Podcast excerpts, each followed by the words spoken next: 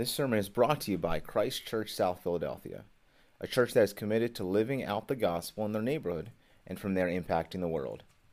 For more information about our church or to support our mission, you can go to www.christchurchsouthphilly.org. Well, if you have your Bibles, please open to 1 Corinthians chapter 13. 1 Corinthians chapter 13. If you do not have a Bible, uh, we'd love to be able to get one to you. And so we actually have a bunch of extra Bibles that you can grab on your way out. And please just take that home as a gift. And then when you come back next time, you'll be able to have God's Word in front of you. This morning, we are finishing our series that we've been in in this one chapter of the Bible, 1 Corinthians 13. This series that we've entitled Love Supernaturally.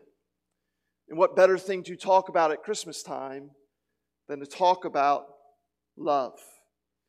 And so, as you make your way to 1 Corinthians 13, I was recently rereading a book called Time Machine by H.G. Wells. I'm not sure if anyone else has ever read that book before or not, but it's about a guy who, who makes a time machine and travels into the future, 805,000 AD. He travels there and he meets some very scary creatures. We're not told how these creatures came to be. Uh, growing up, I read this book actually as a fairly young child. Growing up, I tried to convince my mom that the reason that the species devolved into these scary creatures was because they ate too many Brussels sprouts. I hated Brussels sprouts and hate eating Brussels sprouts, and I do not mean to cause any parental issues now. Kids, you're watching this, especially online, you have to eat whatever your parents put in front of you. But beware, you might devolve into something. Or at least that's how my, my logic went. My mom was was not, was not convinced. But, but anyways, this guy, he, he goes to the future and he sees how bad things have gotten. And so when he goes back then to his own time, what he knew of the future changed how he sought to interact with the present. Back to the Future 2 kind of stole this storyline. Right? In, in that movie, there's, they go into the future, right, to save Marty McFly's son. That future was 2015, and let's be honest, if you've seen that movie, I was pretty, I was pretty disappointed when we got to 2015. I'm like, where's my self-lacing shoes and my hoverboard? Like, this is lame. Like, you know, talk about all this progress we're supposed to have. Like, what have we actually accomplished? You know, I was very, very disappointed. But, but anyways, he goes into the future, and and this sports book gets brought back, and the villain Biff, which I don't know if there's a better classic villain than Biff. He finds this this sports book and uses it to build a a sports betting empire. What he knew about the future changed what he was able to do in his present.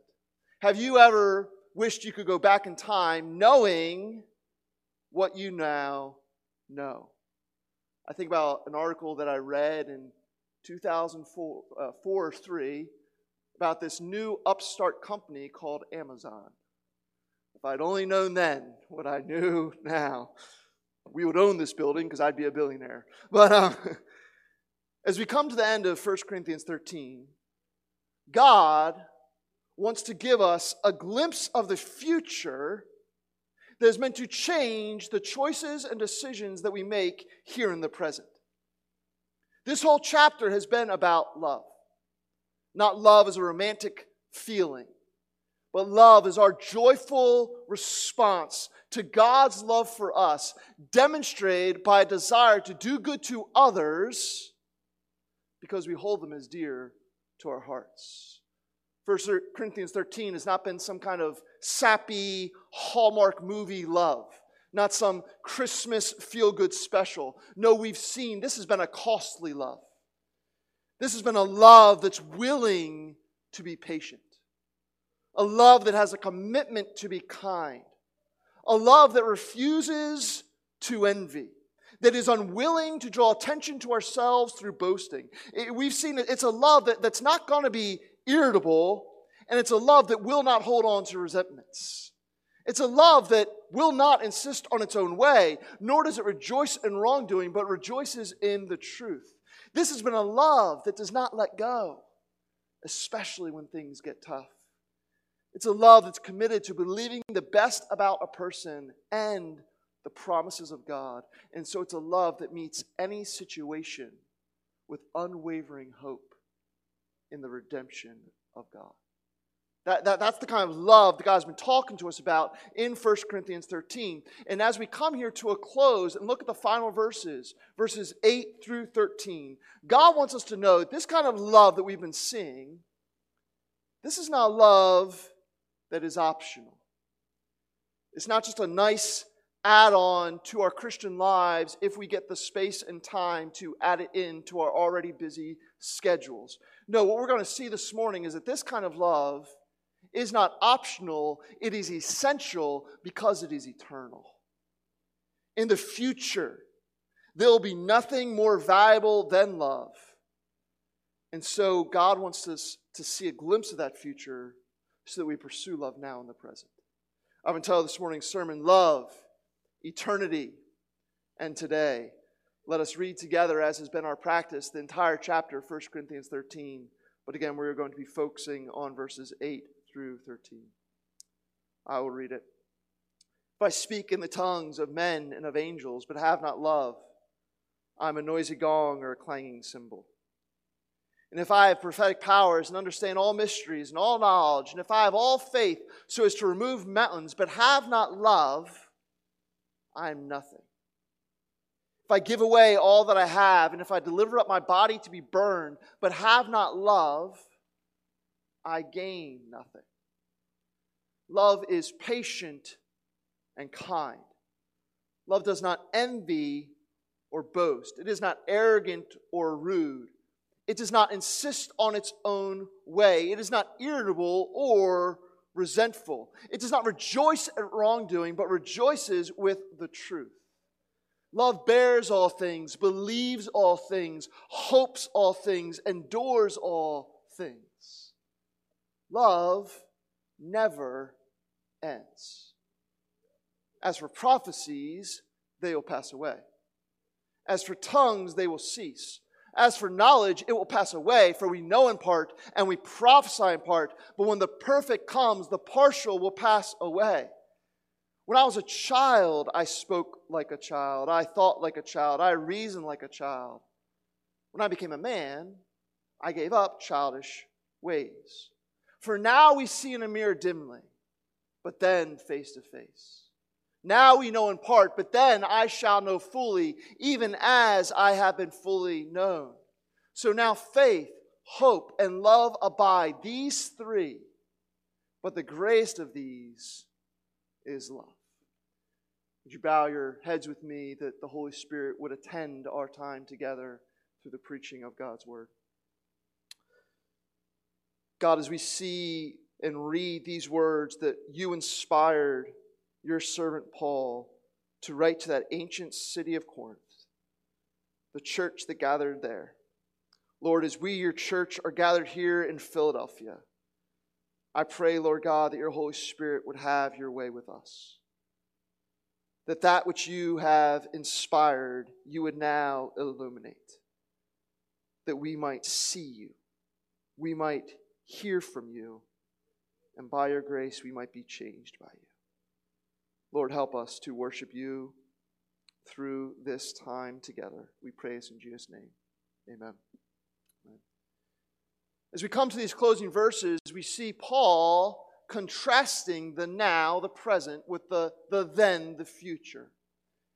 And there's really just one simple idea that he is presenting, and I think that idea can be stated like this Pursue love intentionally because love lasts for eternity. Pursue love intentionally because love lasts for eternity. We're going to look at two things this morning. We're going to look at why love lasts forever and what that means for us now. Why love lasts forever. In verse 8, Paul names some fairly significant spiritual gifts.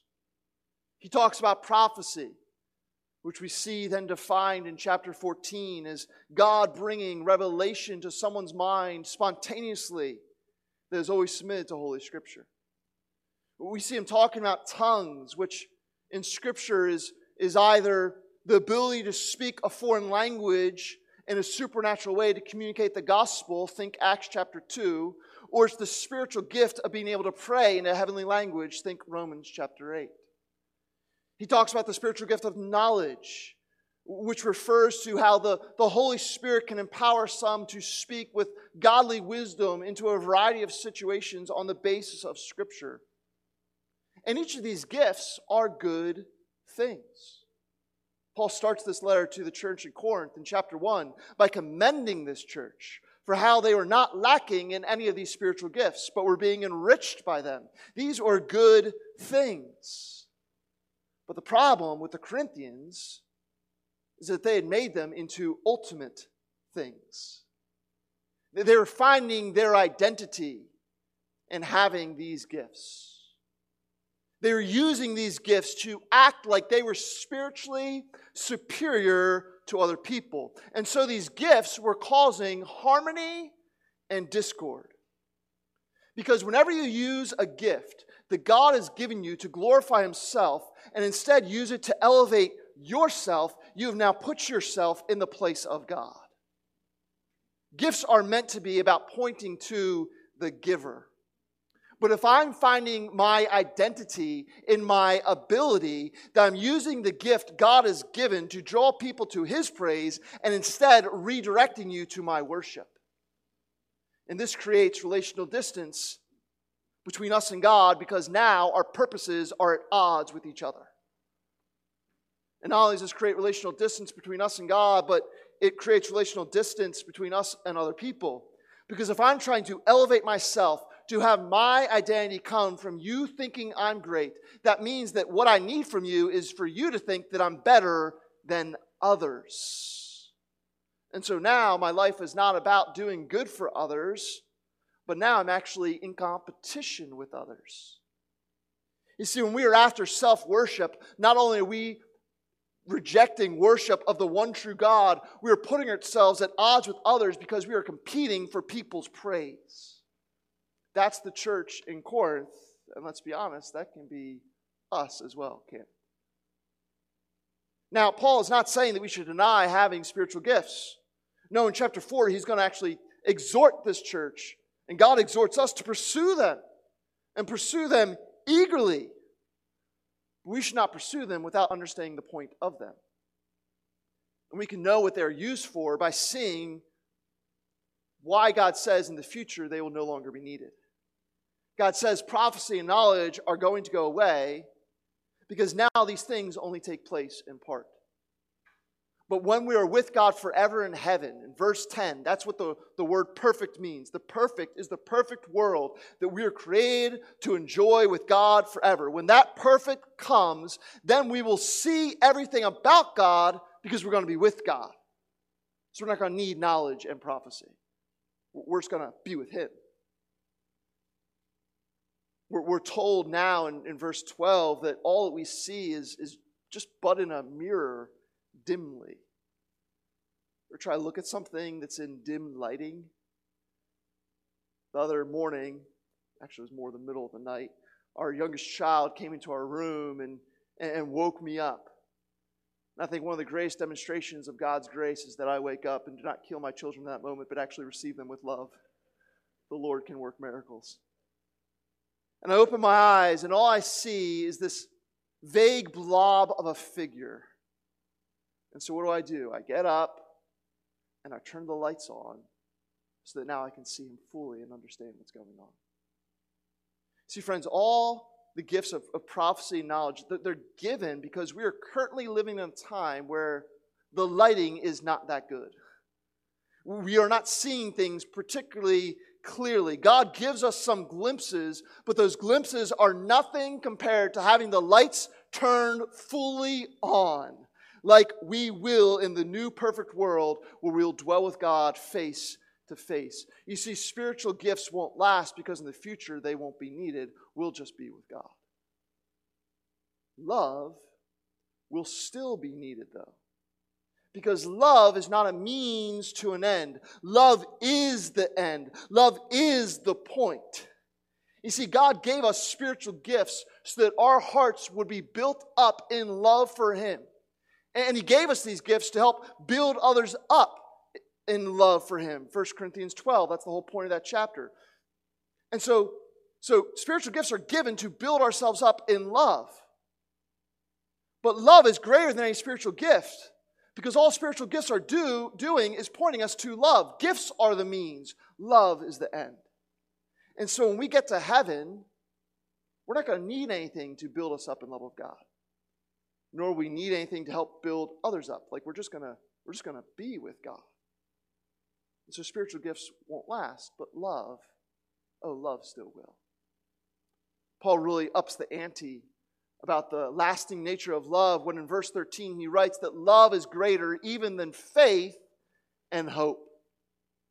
Those three things, faith, hope, and love, they show up together in the Bible all over the place. They're called the divine triad. You never really see one without the other because, like a three legged stool, they're all needed to hold us up in our walk with God. Hebrews chapter 11, verse 1 says that faith is the assurance of things promised, the conviction of things unseen. The Westminster Shorter Catechism, which is a teaching tool that's been used for generations to explain truths about the Bible. It defines faith as receiving and resting upon Jesus alone for salvation. That's faith. That's faith. Hope in the Bible has a future orientation towards it. Hope is confidence in God's future promises that have yet to be fulfilled. And when we have this hope, it empowers us to live with peace no matter what's happening in our present because we know our future with God is bright. And so these things are necessary to help us walk with God. That's what most commentators say Paul means when, when he says that they, they abide. Right? The gifts of prophecy, knowledge, and tongues, they don't come to everyone. They don't abide in everyone. Different people have different gifts, but in order to be a Christian, every Christian needs faith and hope abiding in them. But Paul says that love is greater than even these things. Because similar to the spiritual gifts, faith and hope will also one day go away. I mean, friends, isn't the greatest glory of heaven going to be that our faith is going to be turned to sight as we get to see God face to face? One of the things I really enjoy about being the Phillies team chaplain is when I get to watch kids light up when they get to meet one of their heroes. I'll be walking out from Bible study with some of the players, and the kids are lined up against the fence with their baseballs stretched out, and the guys will stop and they'll sign autographs and they'll talk with them. And, and you see these kids, you know, they just light up. And then they look at me with a confused glance Who are you? What are you doing? It's a constant check on my pride to be reminded that I'm a nobody. I go home and just spend time with my dog. It's like, you think I'm great, right? You know, you light up when I come in the door. But, but these kids, they get so excited when someone they've only seen on TV, they get to meet in person.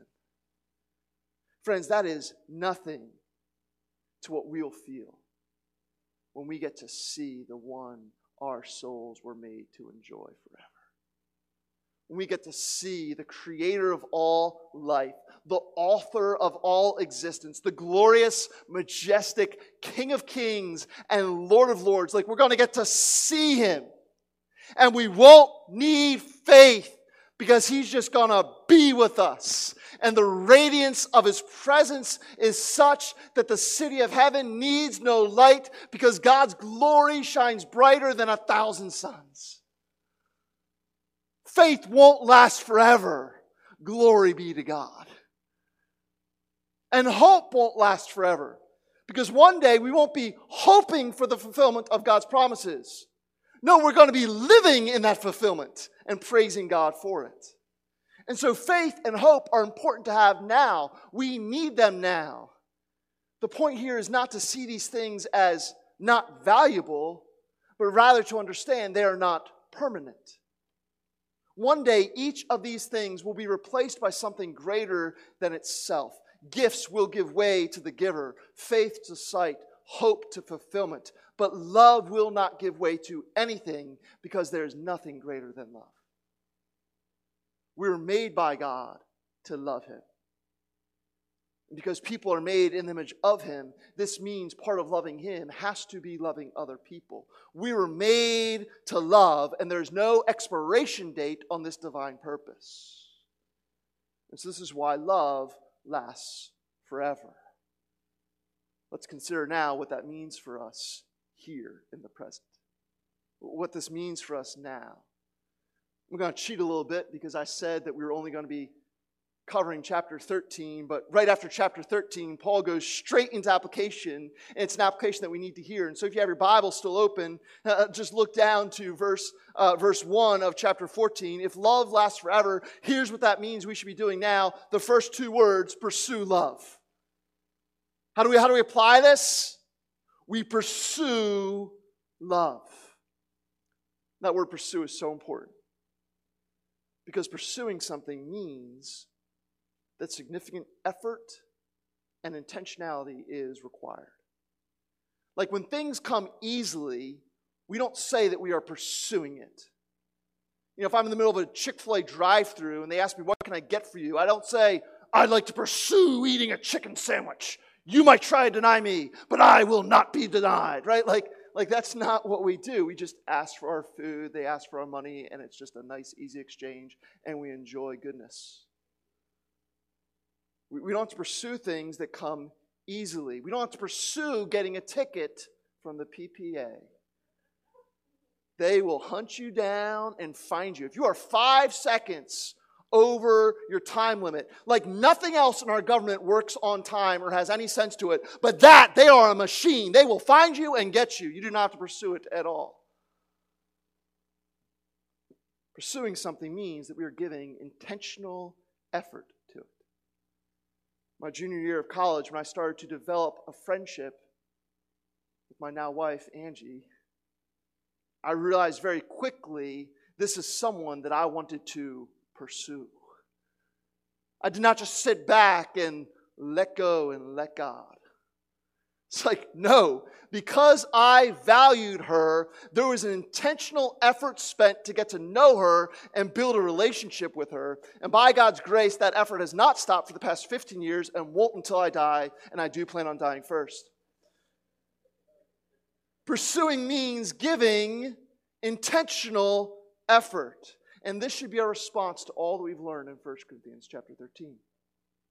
Since love is the most valuable thing in existence, because it is our divine purpose that will bring us soul satisfying, God glorifying joy for eternity. Friends, then what better pursuit? What better ambition could we give ourselves to than learning how to love right here and now? And you know, God loves us. And so God is going to give us plenty of opportunities to love Him by loving others. The challenge, though, is that often God gives this kind of opportunity in the packaging of adversity. If you look at how love is described in chapter in verses 4 through 7, if you think about these are all things that only take place in the presence of challenges. And so I don't need patience to do things that I enjoy. I don't need patience to do things that come easily. Like, tell me to sit down and eat a cheesesteak. I will sit there and I'll eat that cheesesteak all afternoon and just keep them coming. I might look small, but I can pack them down. I promise you. But I do need patience when something does not get done in the time frame that I think it should get done in by the person who I think should have done it. In that moment, I'm tempted to get angry. But what's happening in that moment is it's not just a moment of temptation, it's a moment of opportunity. God is giving me the opportunity to love because love is patient, it does not blow up quickly, it's got a long fuse. You see, the opportunity to grow does not come in the context of comfort. Like, I'm not tempted to be boastful when I'm already getting people's praise. I'm tempted to be boastful when I feel like I'm not getting my due. I'm not tempted to hold on to resentments when people are being nice to me. I'm tempted to hold on to resentments when someone has hurt me. Most opportunities to love come to us in the form of adversities. But what this is telling us is that God wants us to run towards these types of things, to embrace them, to pursue them with intentional effort. And this is a total paradigm shift from the world. Because this, what this world tell us? This world tells us to chase comfort and ease. And so if a relationship gets tough, just move on. If it's not making you happy, it's not worth your time. But, friends, what God is telling us is that what should mean the most to us is not our happiness, but our holiness. Not what comes easy, but what makes us look the most like Him. See, God wants us to know the beauty of His holy love. He wants us to know it and He wants us to show it. And His love is different from anything else in the rest of this world. And He wants us to show off the beauty of His holy love through how we love one another. And so we're going to have to love a little differently than the world. Henry Drummond was a Scottish pastor, and he wrote a little booklet called The Greatest Thing in the World. It's, a, it's all about 1 Corinthians 13. If you still have a couple more books to get done for your 2021 checklist, I commend it to you. You probably read it in about 45 minutes. So there you go. At least you get one book done this year. Uh, one of the things he writes in that is this Is life not full of opportunities for learning love? Every man and woman every day has a thousand of them. The world is not a playground, it is a schoolroom. Life is not a holiday, but an education. And the one eternal lesson for us all is how better we can love. And the constituents of this great character are only to be built up by ceaseless practice. Do not quarrel, therefore, with your lot in life. Do not complain of its never ceasing cares, its petty environments, the vexations you have to stand, the small and sordid souls you have to deal with. Above all, do not resent temptation. That is the practice which God appoints you. And it is having its work in making you patient and humble and generous and unselfish and kind and courteous. Therefore, keep in the midst of life. Do not isolate yourself. Be among people and things and among troubles and difficulties and obstacles. This is where we learn to love. Do you see what he's saying? In order to love, we cannot isolate ourselves. We have to be around people to love. But guess what? Being around people can present us with temptations. Spend some time with sinners, and at some point they're going to start sinning against you. And then your sin's going to want to interact with that, and it becomes a whole big mess that can honestly just be a lot easier to avoid. And in our culture of busyness, how easy it is to avoid things because there's always something else to do. There's always something else that we can give our time to. A couple more hours we can pick up at work instead of taking the time to build relationships with other people. I ask you this morning, what lessons have you perhaps been avoiding because you've not been willing to engage in something that's difficult? How isolated are you? Who do you really know?